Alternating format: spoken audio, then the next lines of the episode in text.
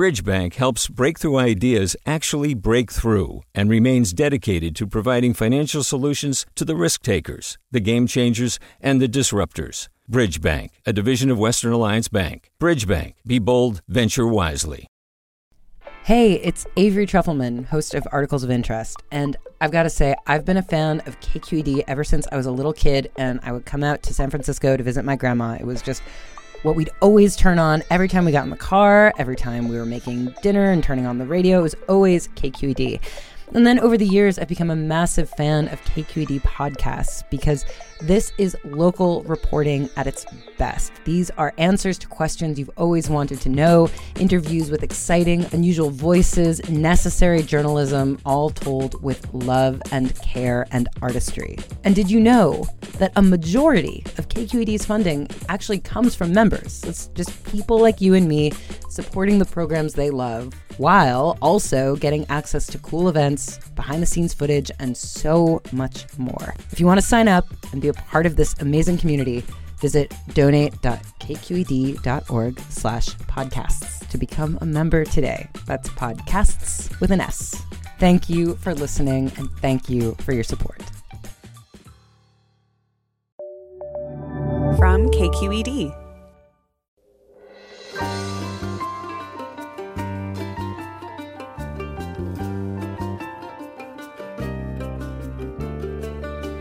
From KQED in San Francisco, I'm Alexis Madrigal.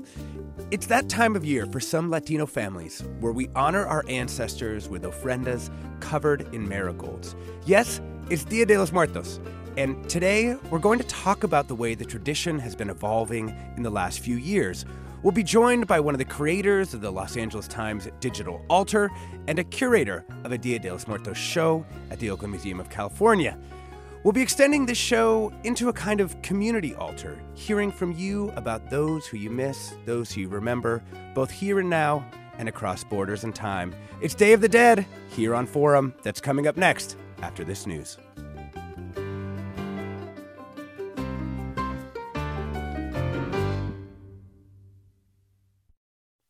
Welcome to Forum. I'm Alexis Madrigal. I had a complicated relationship with my abuelita. For one, she didn't want us to call her that, or grandma either. She was not your sweet tortilla and flan making Mexican grandma. No, she liked tequila, dating younger men, and even had an enormous half wolf dog named Pepe. She dressed in luxurious furs, trailing a thick plume of perfume. She was beautiful and smart and mean. This trailblazing woman who'd once been a Kahlo style leftist became a Fox News obsessed Donald Trump fan. By the time she died a few years ago, we were actually quite estranged. Then last year, you know, amidst all the death, I took some time and effort with my Dia de los Muertos altar. My family hadn't done it as a kid, but my sister's been into it for years, and something about COVID forced me to look back at those who came before me. As I placed each photo among the marigolds, scattering petals, lighting candles, I found myself considering my grandmother's whole sweep of life. Out of Mexico to Washington State, eventually Indiana, and I began to appreciate what a run she had had outside my relationship with her entirely. She had guts and was fiercely independent at a time when that was not expected of most Mexican women. A new and kind of unexpected peace actually settled on me. I hadn't realized that I'd been troubled by how things had ended with her but standing there before all my ancestors, something calmed. I'm not a religious person, but I planted about 15 cempasúchil plants, the marigolds, this year, and they're all blooming like crazy right now. So that's my Dia de los Muertos story today, and we want to hear yours about your ofrendas, your ancestors, your relationship to the indigenous practices of Mesoamerica, how they've morphed during these weird times, and what has endured. And even if you don't have a Day of the Dead tradition, we invite you to share too. Has someone important to you recently died? Tell us a little bit about them. You can get in touch 866 733 6786. That's 866 733 6786. Twitter and Facebook, of course, we're at KQED Forum. Or you can email your remembrances to forum at kqed.org. This morning, we're joined by Fidel Martinez, audience engagement editor at the Los Angeles Times. At Los Angeles Times, Michelle Tellez, an associate professor in the Department of Mexican American Studies at the University of Arizona, and Erendina Delgadillo, uh, art curator and former associate curator of history at the Oakland Museum of California. Welcome to all three of you. So thank you for having me. Yeah. Having us too. Um, Michelle, let's start with you. I, th- I thought, you know, we all kind of have our, our stories and our remembrances. Um, why don't you tell us who you're remembering this year, and then maybe we can get into sort of the origins of Dia de los Muertos as we celebrate it today. Thank you. Thank you so much for having me. And, and, I appreciate that question because this is at the root of the of the celebration and of the sacred time, right? Um, so I'm always honoring my parents who I've lost um, in the last, you know, my father over 20 years ago, my mom 10. But this year, I'm celebrating and honoring um, a guerrera, a woman who I've written about, Hortensia Hernandez. She was a leader of an autonomous movement in Tijuana, Baja California. Mm and she uh, had a quick passing this year of from cancer. And so i'm mm. honoring her and just remembering all the lessons she brought to me as a young person and as someone who is interested in in thinking about a world that doesn't yet exist. Yeah. Yeah. And so when you've looked at the origins of this sort of as a as a scholar as a scholar of mexican american studies what do you what do you see in it? It's obviously a mix of different kinds of traditions, both like some very ancient and some quite new. I mean, I think that's actually, you know, there's nothing more to say than that, right? I mean, it's it's drawn from this long tradition that we know comes from indigenous practices. Uh, we know that they were syncretized because of colonization and Christianity, that that the arrival to the Americas, and then we know that over the course of history, humans are constantly evolving. Um, cultural practices are also constantly evolving, right? And so, through this combination of both, you know, a relationship to the natural world. I mean, originally, of course, Micaíhuitl, which is the tradition um, that comes from the Aztec ceremony that honored the dead, uh, it was also closely related to the natural world, um, to to the harvesting, mm, to the mm-hmm. changing seasons, right? And so that we know that it's it's a much broader interaction.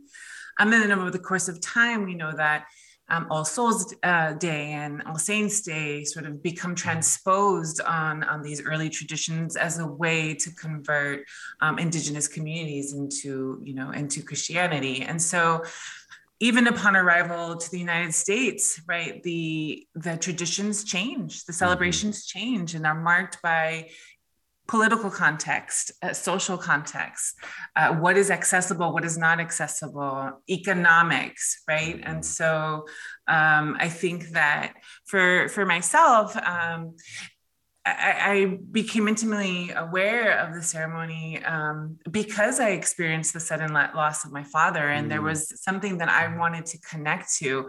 Um, back in the pueblo that we're from, people go to the cemetery and honor their um, loved ones, but they didn't necessarily make altars or do the same kinds of processions that you see in other parts of Mexico. So for me, when I came to understand the ceremony, um, I was actually living in Los Angeles and self help graphics, you know, is mm-hmm. one of mm-hmm. the places in the 70s that, you know, really brought um, Dia de los Muertos, Dia de Muertos to the United States. And, and through learning about it, uh, I found a place, a ritual that made sense to me. And that then I was able to, you know, teach to my own daughter. And it's something that she's now been raised with. Yeah.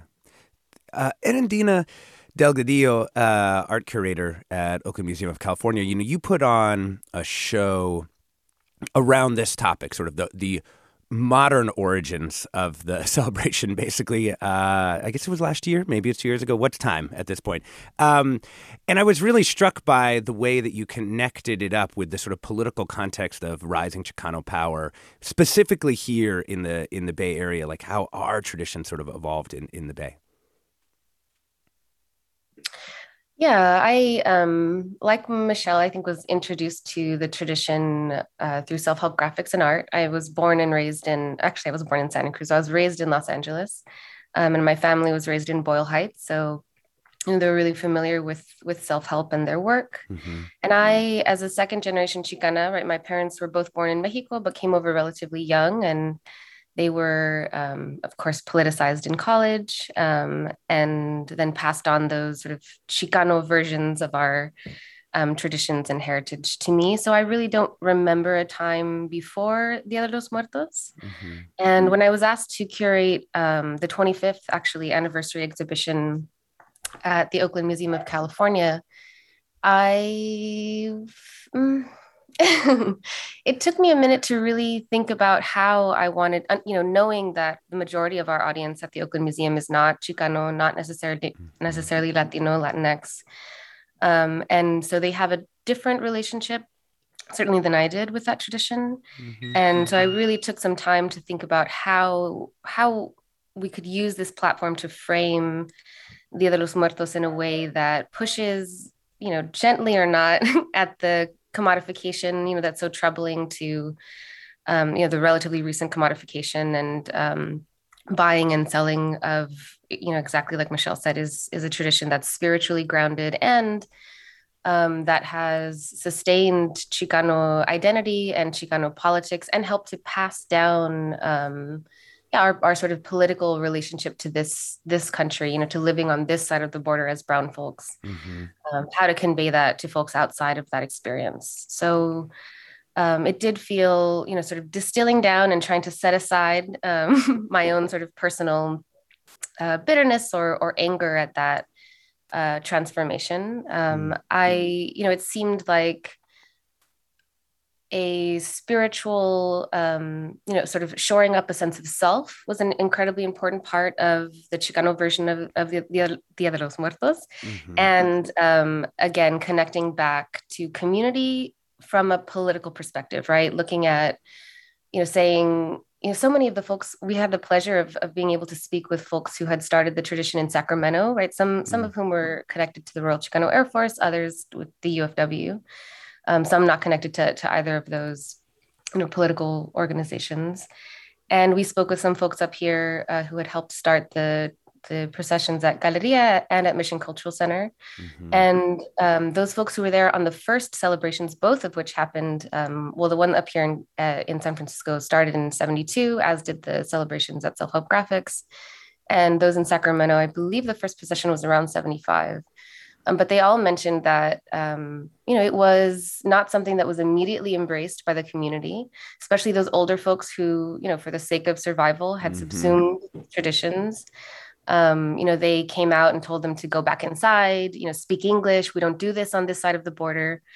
Um, so again, it, it felt important to, as we were marking and sort of sharing the evolution of this tradition, to root it still, um, you know, doesn't really matter the uh, well that's not true. I, I should say i'm not a cultural essentialist. So for for me it's you know the material culture is an important part of the tradition but but like michelle said if we don't have access to to those same you know uh, materials that you used to celebrate the tradition elsewhere it you know it, it, shouldn't stop you from engaging. It really is about connecting with others uh, shoring up your sense of self and value right? Even in the face of sort of intersecting systems of oppression we encounter here on the side of the border as brown folks um, and celebrating that um, yeah with people in your community so. and i think that the at the very core of it there's also just it's like a, a beautiful at least my experience of it has been this like kind of beautiful like just a moment a time to just to to sit there with your with your past with how you got there and i think it is something that i think you know i know lots of mexicans who didn't grow up celebrating but who have gotten into it in part because it feels good to recognize where you've come from and and how to think about that we're talking about Dia de los Muertos, how it's evolved, and honoring the dead with Erendina Delgadillo. She's the art curator at the Oakland Museum of California. Michelle Tellez is an associate professor in the Department of Mexican American Studies at the University of Arizona. And Fidel Martinez, audience engagement editor at the Los Angeles Times. And we do want to hear your stories about your ofrendas, who you're honoring. Give us a call now, 866 733 6786. That's 866 733 6786. Get in touch on Twitter and Facebook. We're at KQED Forum. Email your questions to forum at kqed.org. I'm Alexis Madrigal. Stay tuned.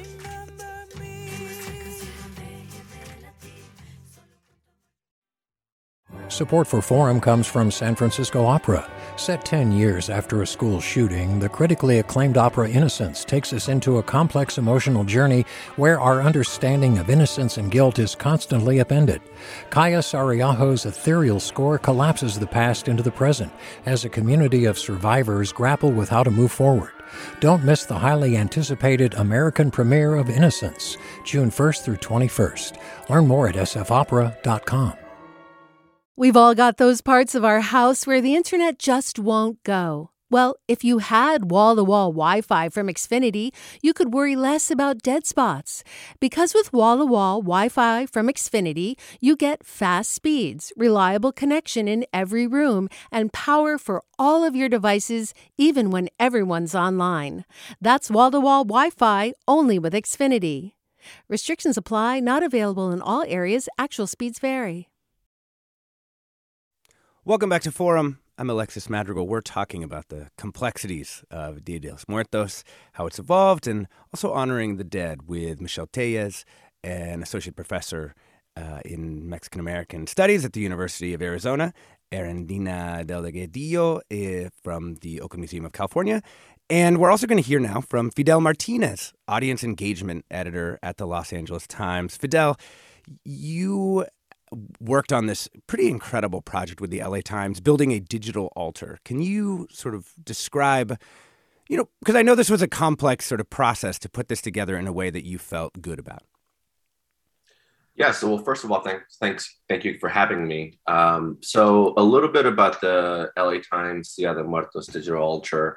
Um, essentially, we wanted, we were inspired by the celebrations that you find here in Los Angeles at Grand Park and the Hollywood Forever Cemetery, these sort of very public spaces, right, of remembrance. So mm-hmm. bec- because we've lived much of the last year and a half in the in the digital world, in the digital realm, we sort of wanted to bridge or merge the two into one, create a digital public space where our readers or people could could leave remembrances for their loved ones um, and I, would be remiss uh, if I didn't mention the fact that this project was born out of a conversation that was held in the LA Times Latino Slack channel. Hmm. Um, the the whole project sort of started. The term digital altar was mentioned, and it sort of snowballed from there. Um, you know, from there, data and graphics journalist Vanessa Martinez built the page, made made sure that the template worked, make sure that the whole site could work, that people could update a picture of their loved ones and then write these beautiful memories, right? Mm-hmm. And creative director Martina Ibanez Baldor was also responsible for the visuals, which I, I'm just, you know, I just thought they were spectacular. That's so good. Yeah. And we spent some time going through these, finding some Bay Area folks um, who had shouted out their uh, family members. Just as a as a couple of examples, um, Melly in San Francisco posted a, a photo of Adrian and the message was, I think of my brother daily. He was our chispa, had a hunger to thrive, made everyone laugh, lit up every place he went as a kid and a young adult in school, work, made friends right away. Such a kind soul, taken too soon. Love you, Nano. Some of them were as simple as what Janie Barraway from Novato posted about Efren Barraway. I love you and I miss you. And I'll say, Fidel, like going through this, I mean, you got, having been a part of digital media for a long time, sometimes you create an interactive thing like this and nobody really contributes. You've gotten hundreds and hundreds and hundreds of submissions. Yeah, as as of last night, we updated the altar because we sort of built this very quickly. Uh, the updating is being done manually, um, and also because we wanted to make sure that what people were posting were, was appropriate, right? Um, yeah. But as of this morning, we have over 900 submissions in four different languages: in Spanish, English. There was one in Italian. There was one in Portuguese.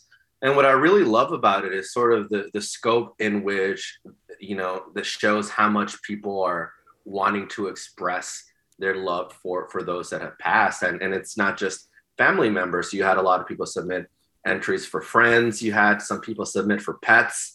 We had uh, cats, we had dogs, we had one bunny and a hedgehog, which to me just honestly, I, I the only word I can think of in terms of the reaction to this, to your point, sometimes you build things. I, I think realistically, our best case scenario for the team involved was maybe we get 40 to 50 submissions right. and just the way in which re- people responded to this has been truly humbling and and it just like it means a lot to us that people would not only partake in this project but also share intimate memories of loved ones to us that they would entrust mm-hmm. these memories to us yeah I also just love seeing all of our people from like all over California and the country just scrolling through. You know, it felt like one of those like like veteranas y rucas, like that Instagram account. You know, just all of these like beautiful young Mexican people there. I I, I really I was really quite quite touched by it. Surprisingly touched by it. I thought.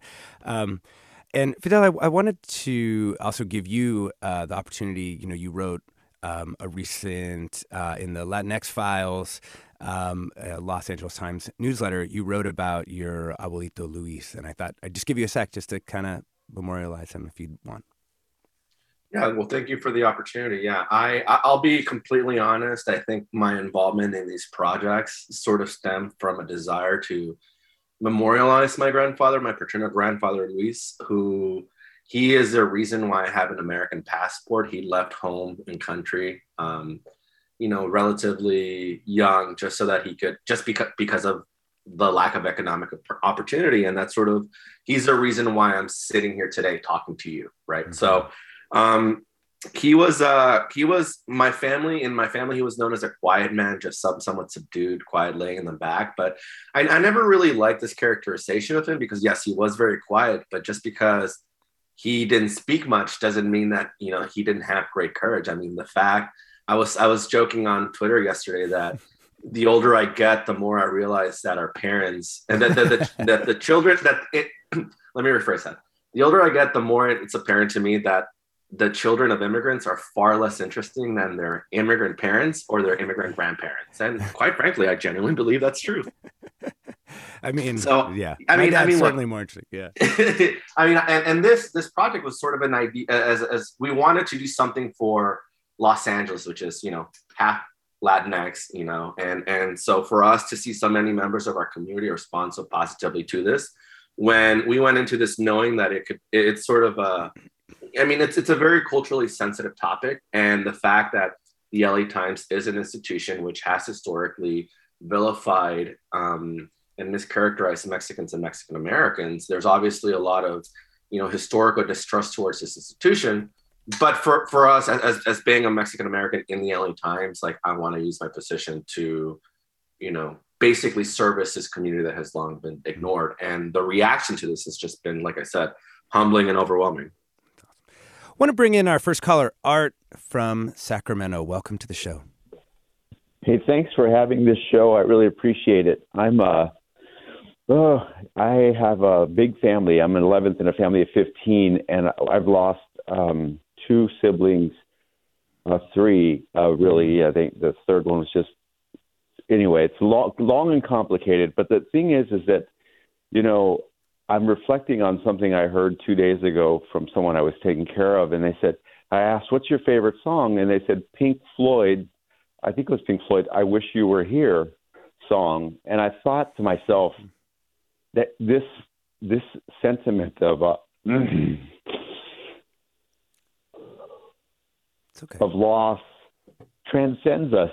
You know, um, it reminds us, kind of like the damn pandemic did, that uh, we're all in this together. Um, whether and you know, we talk about the mistrust of institutions. I'm well acquainted with how all that works, but the fact of the matter is, that um, we've always been part of the institution, uh, meaning Latinos and African Americans, Native Americans, and all the rest of us. And so I just appreciate this uh, story today. Hey, hey, Art, um, keep it for one sec. Did you grow up uh, celebrating Dia de los Muertos? Or? Uh, no, actually, I I sure didn't. And you know, I grew up uh, really near where Cesar Chavez did the work in Delano with along with the Filipino Americans, and I never learned about Cesar Chavez as a high schooler. And being within a 50 mile radius of, of Delano. And so there's a lot of things that I think my family, my mother and father, were really, you know, they not that they intentionally tried to make sure we assimilated. That was the word back then. I think it was, you know, my name's Arturo, but my first grade teacher called you Arthur, and it stuck. and then you get better job offers with a name like Arthur than Arturo. And now it actually might work out that Arturo would get you a better job offer. So it's just it's just times times have caught up with us. The fact that matters is that honoring, yeah. So that's my that's the Hey, th- thank you for all that, Art. You know, uh, Erendina, I, I thought I'd come back to you on on this, just in in terms of like understanding how this tradition continues to sort of live and and grow. Um, and I thought I'd ask sort of the the the most obvious question that sort of comes out of this, which is sort of the coco question. Like, did, has this did that fundamentally change the commercialization, or was it merely just kind of one step in a much longer road? And for you know people like uh, Art, Arturo, and myself, maybe that helps to bring the tradition back for people, or or help them understand it as a as a new thing. Hmm. Yeah, just re- re- your reflections. That's a big question. I have to say, I have not seen Coco.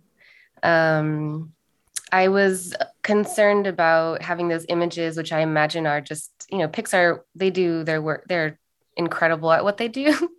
Um, so I didn't want those, you know, what I imagine again are enticing images in my head while I was trying to conceptualize Dia de los Muertos for that exhibition. Mm. Um, I have to say, I think the younger generations in my family, um, you know, my younger sister, my niece, uh, excuse me, younger cousins, um, it they do seem to have been inspired by Coco, um, meaning, you know, they didn't necessarily come with us to those processions and continued celebrations at Self Help Graphics and elsewhere, Plaza de la, la Raza, for instance, down here in, in LA, but um, post Coco, they're definitely more interested. Um, and I, I don't think that that, you know, on, on its is a, a negative outcome of, of that kind of commercialization of, of the tradition. I, I suppose for me, like the,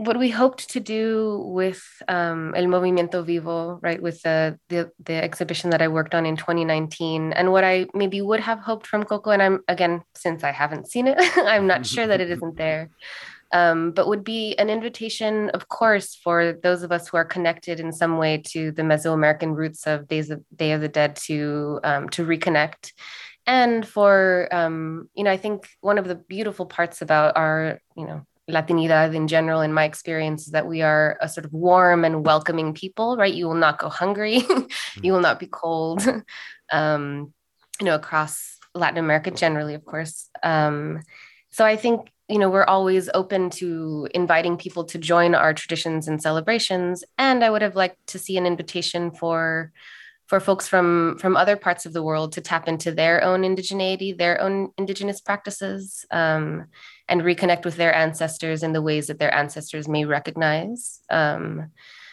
again, for those folks who don't have, and and that was partly why we um, were really intentional about um, laying out the the work and the sort of excavation work in you know textbooks and through people that those folks who brought the tradition to us um, in the 70s you know went through to show that this was a hard won um, you know revitalization Hmm. and that it's a process that other folks i think can also um, tap into within their own traditions and uh, it was important also for us to to recognize the relative i mean it's difficult to to say this comfortably but the relative supremacy um, of mexicans on this side of the us mexico border right of and, and we loom large in latinidad here in the united Mm. states um, and i think you know, we we mentioned in the story that uh, in 2019, in April of 2019, MEChA voted to remove the word Chicano and the word Aztlán from their name, right?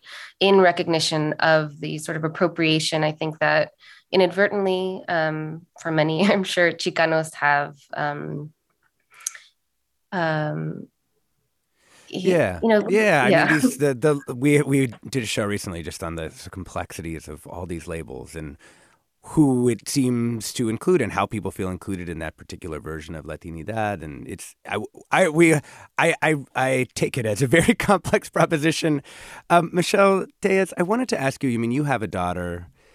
when you see your own, you know, personal traditions coming up against um, or or intersecting with popular representations of them, how do you talk about that with her? How do you what do you would you like to transmit to her? Oh, that's a great question. Um, I think that um, she, because she has grown up, you know, with this ceremony intimately, you know, she understand it and understands it in a way that I didn't at her age. Um, and of course, I mean, I did see Coco and we enjoyed it. I mean, the grandmother reminded me of my abuelita from Tomatlan in so many ways. And there's so that she already had a connection to it. And I think, and we talk about this also with the intersections between like Halloween and Dia de los Muertos and you know, cultural appropriation. We were just talking about costume, you know, so it's like these kind of conversations are happening always.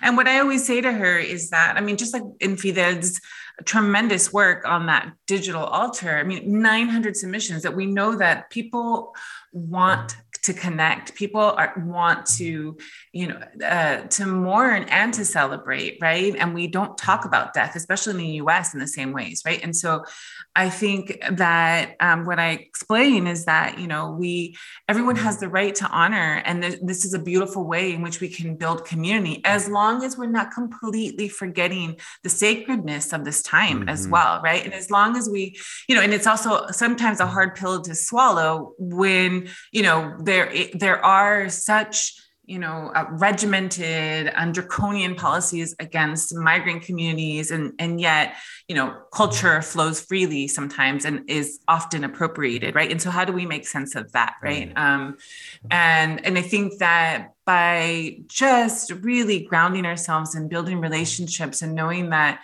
um, that we all desire to connect as we're battling this idea, this duality that we experience and that we live of life and death. Like we're, you know, we're we're always fighting our, our that that ultimate outcome, right? Mm-hmm. Um, I think that that's what makes sure that we center the sacredness of this moment. Yeah.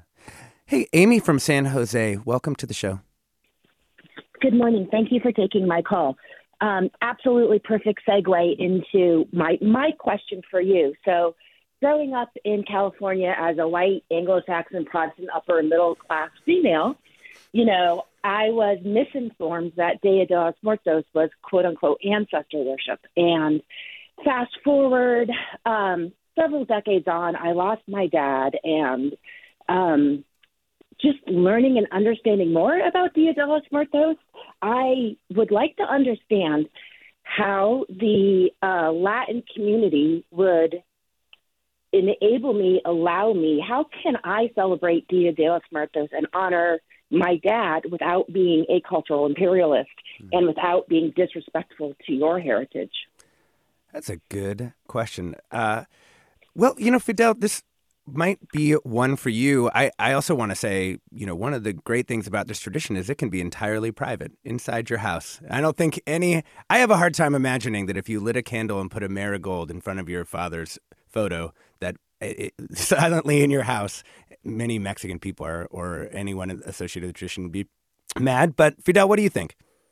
Well, I I, uh, I can't speak for all Mexicans, Mexican Americans. I, I, cannot, but I will say though that I, I feel that above everything, the as long as the intention to honor and celebrate and to commune with the spirit and the memories of loved ones that have passed, and there's absolutely no real way to do it wrong. And to Alexis' point, I mean, if you're doing this privately, it's I think it's absolutely fine. I, I think I mean, like like I said, the fact that over 900 people submitted to our altar from across the country only speaks to how this is a beautiful holiday and we, we're all welcome. Everybody's part of this, you know. Yeah.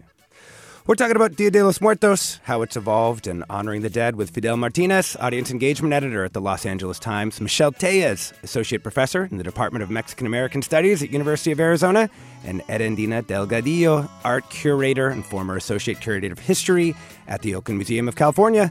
I'm Alexis Madrigal. Stay tuned for more.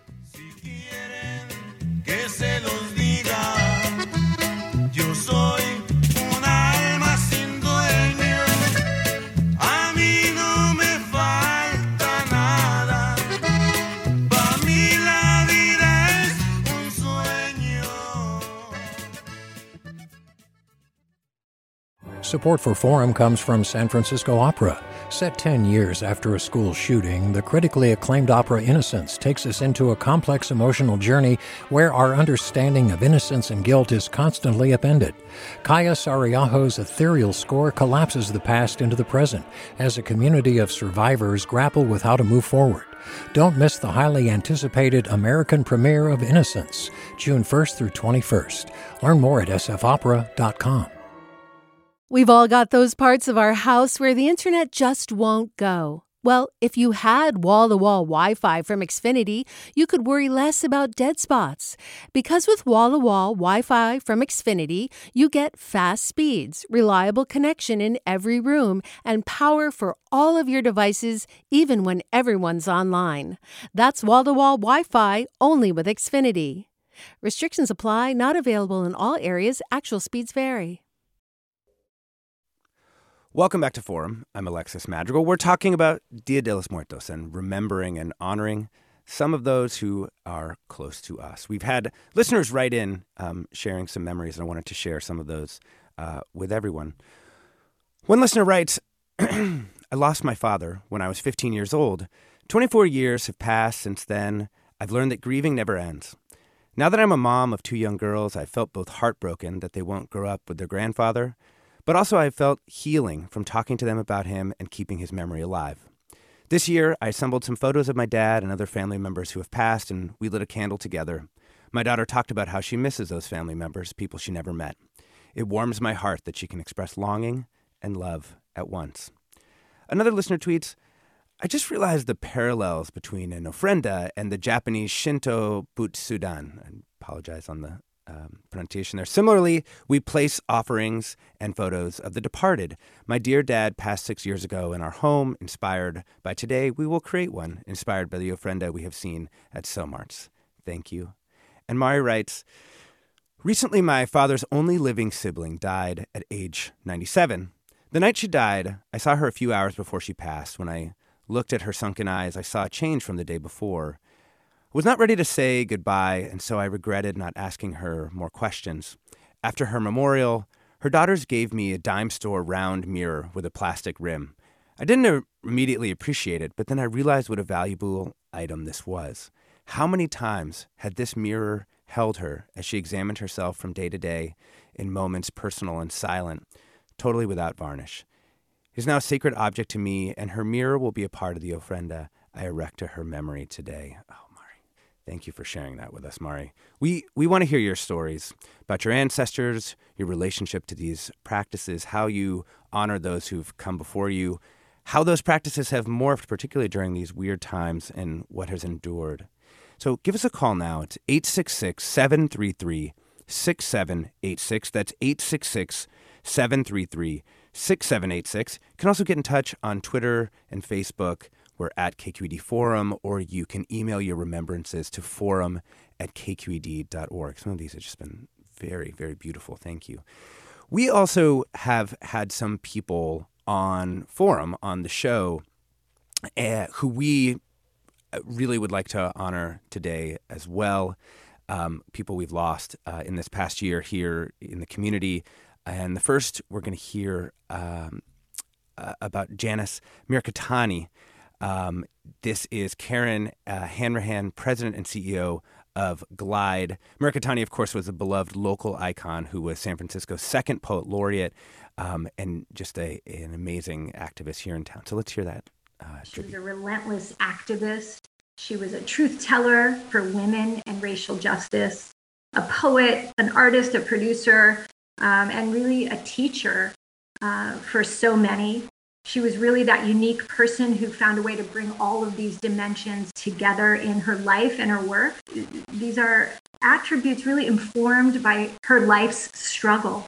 She's touched thousands of lives, helped people heal and transform their own lives for decades. Reminder we're joined here in the studio to talk about Dia de los Muertos by Fidel Martinez, audience engagement editor at the Los Angeles Times and one of the creators of an amazing digital altar, which you can see at their site. Michelle Tellez, an associate professor in the Department of Mexican American Studies at the University of Arizona. Erendina Delgadillo, art curator at the Oakland Museum of California. You know, Michelle, I wanted to ask you about uh, sort of where we are in a sort of I'm going to limit this to sort of a Mexican American frame, so it's like a little bit easier to answer. But generations, you know, people who uh, are now having their own kids, you know, let's call it people like myself who are in their 30s and and and 40s, who maybe did grow up in a more assimilationist time. Um, do you see a broader movement of people you know who came up in the 80s and 90s to reclaim um, parts of their heritage that maybe had had been erased or never taught?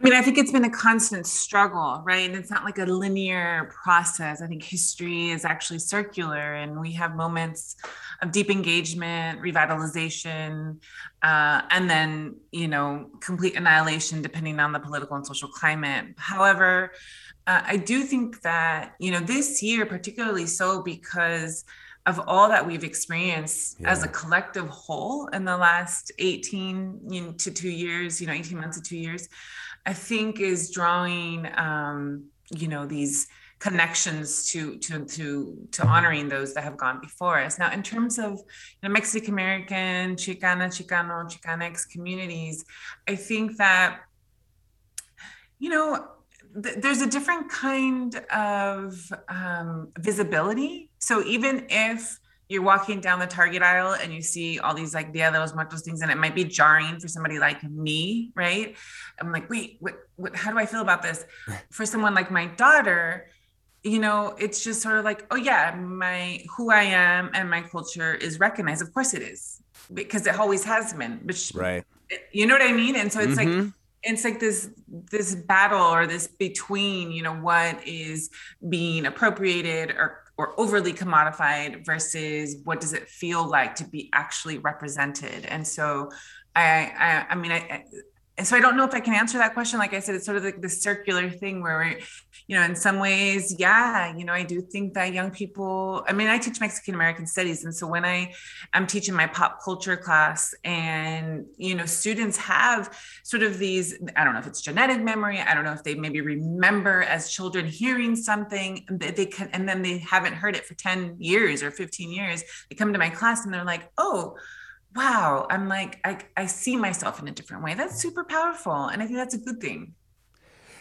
Fidel, uh, I imagine knowing some of your uh, Latino colleagues at the Los Angeles Times that this is, uh, there's been a lot of discussion about this. What do you think?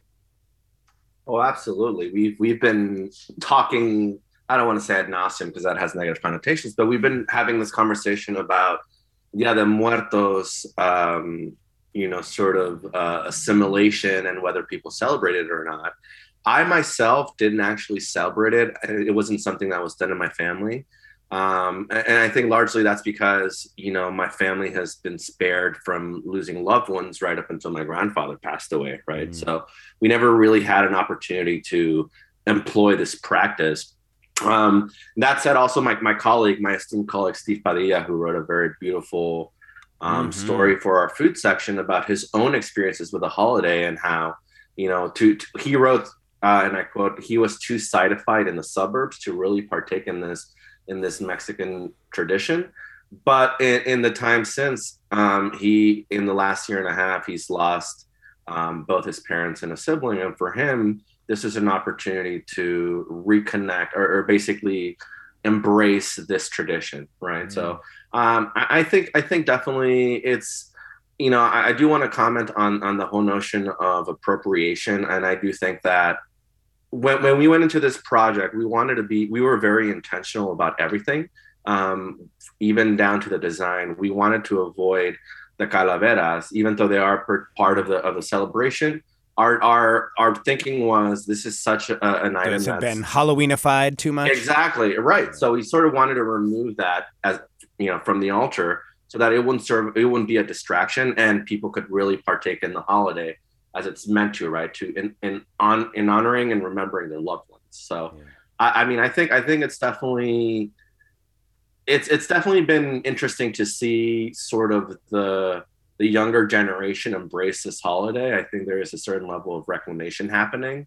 mm-hmm. and and I think it's it's quite beautiful. I mean, the the thing about this holiday is that it's so universal. It, you know, one thing that binds us all together is that we all experience death, right? Yeah. So there's a huge universality to that, and and I think that the more people commune with each other, you know, I, I feel the, the better it is. Yeah. It's also been interesting to watch how even in like within my own family, like for my sister, I feel like this was sort of her first step towards like learning more and more about indigenous practices, and she's been, gone gone a long way down that that road now, and I, I find it all uh, like maybe this is sort of like a, a gateway for lots of folks who are want to reconnect with that side of themselves. Um, let's bring in uh, Nidia uh, from Sacramento. Hi, Alexis. Hi, welcome.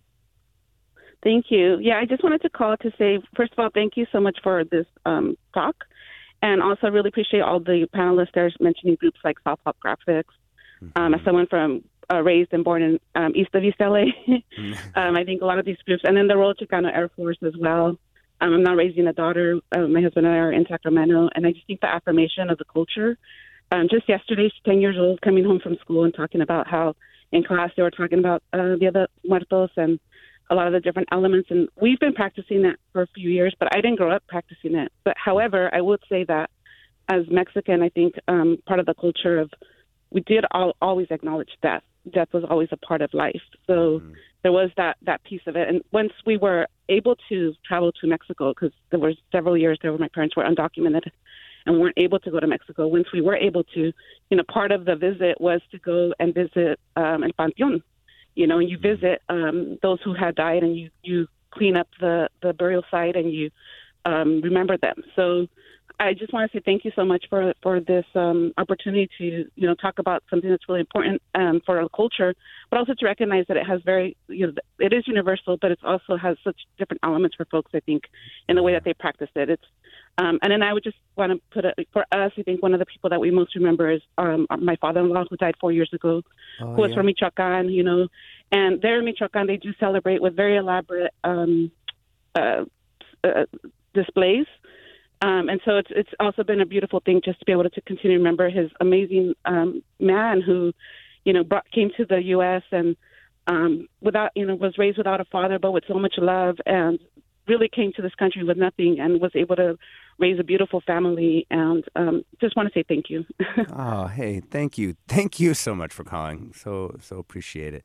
Um, you know, Erendina, uh, I, I, did want to ask you about a, a, point that Nidia made. Really, really good uh, point, which is just about could this could some of the intense interest, even you know, like what Fidel's project got, be as a result of people in American society realizing, in part because of COVID, that we need a different relationship to death. I mean, there are books going all the way back to the American way of death. I think it was in the 1960s, um, talking about the way that Americans ignored death, that we that we never wanted to to recognize these sorts of things uh, were happening. And yet, here is a holiday that's just like all about it, a moment for for reflecting very very deeply on it. Yeah, I think that um, makes complete sense. We're all human. this is a reality that we live with as you know as soon as we um, are born. So I, yeah, I, I think it's a, and I imagine sure that COVID has brought that, you know, sort of reality of death even closer than many of us are sort of used to. Um, you know, to dealing with it now on a on a daily basis, right? And within our our neighborhoods, our communities, our state, our city, it's such a um, a universal thing that I think has connected us to our fellow human, and again brought us sort of closer to that reality of of death. I don't think that it's a, a bad thing at all. That this is a a vehicle that is sort of flexible and universal, and as you said, Alexa, sort of visually really delicious and sort of enticing enough to um, to bring folks from all different traditions and backgrounds to start to um, to participate and build their own relationship with death. I I appreciated what you shared with that caller. Um, you know that that private recognitions and private um, ways of communing with with our ancestors are just as valid as public celebrations and representations. Right? We don't have to necessarily um, you know advertise or perform in a in a public way right we can just sort of build our own relationship and and our own traditions within our families or just within you know between ourselves and and those those ancestors and those who mm-hmm. have passed that we're hoping to to commune with so yeah. yeah. You know, listener Pauline writes in kind of right on topic. I'm a third generation Chicana with a three year old daughter. Tonight, we plan to sit in front of our Dia de los Muertos altar and speak about our memories of our loved ones. The pandemic has really shaken up my relationship around death, and my daughter has so many questions about it. It is my hope to offer my daughter a healthy relationship to death and grief, while I too am learning how to grieve and accept death in a healthy way. um, I want to uh, play one more uh, tribute to someone that we lost uh, this year uh, Michael Morgan was conductor of the Oakland Symphony Orchestra, um, and he died in August at age 63. Um, here's Lynn Morrow, director of the Oakland Symphony Chorus, remembering him uh, on the show.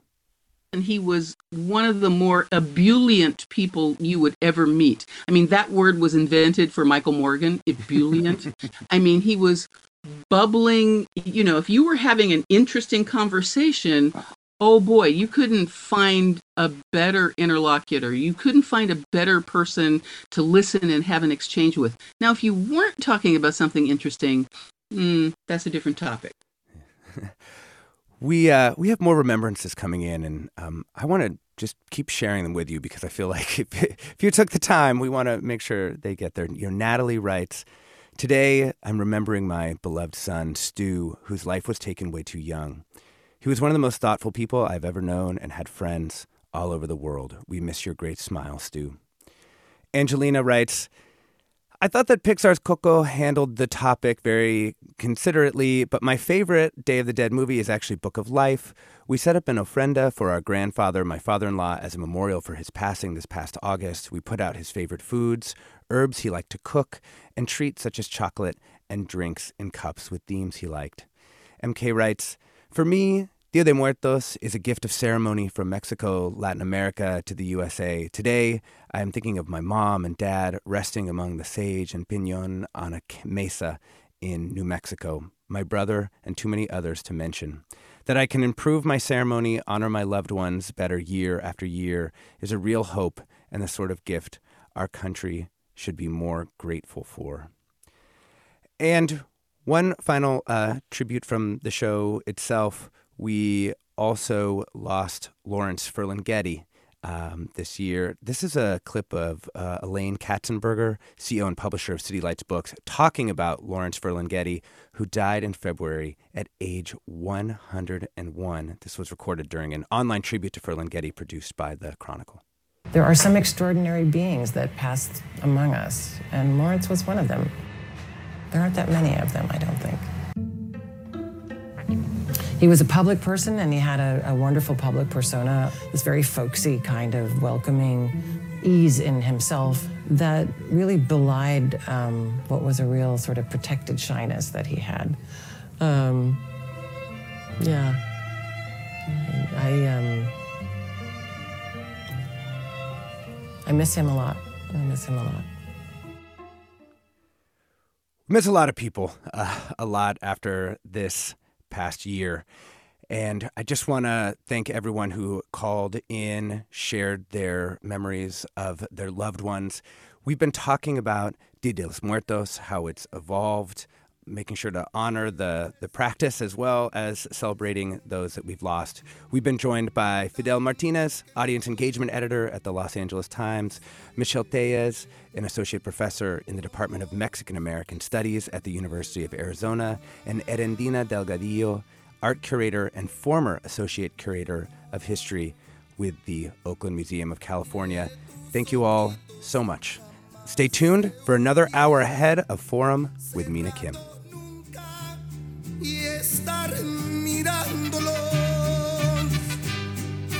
Amor eterno, que inolvidable. Tarde o temprano estaré contigo para seguir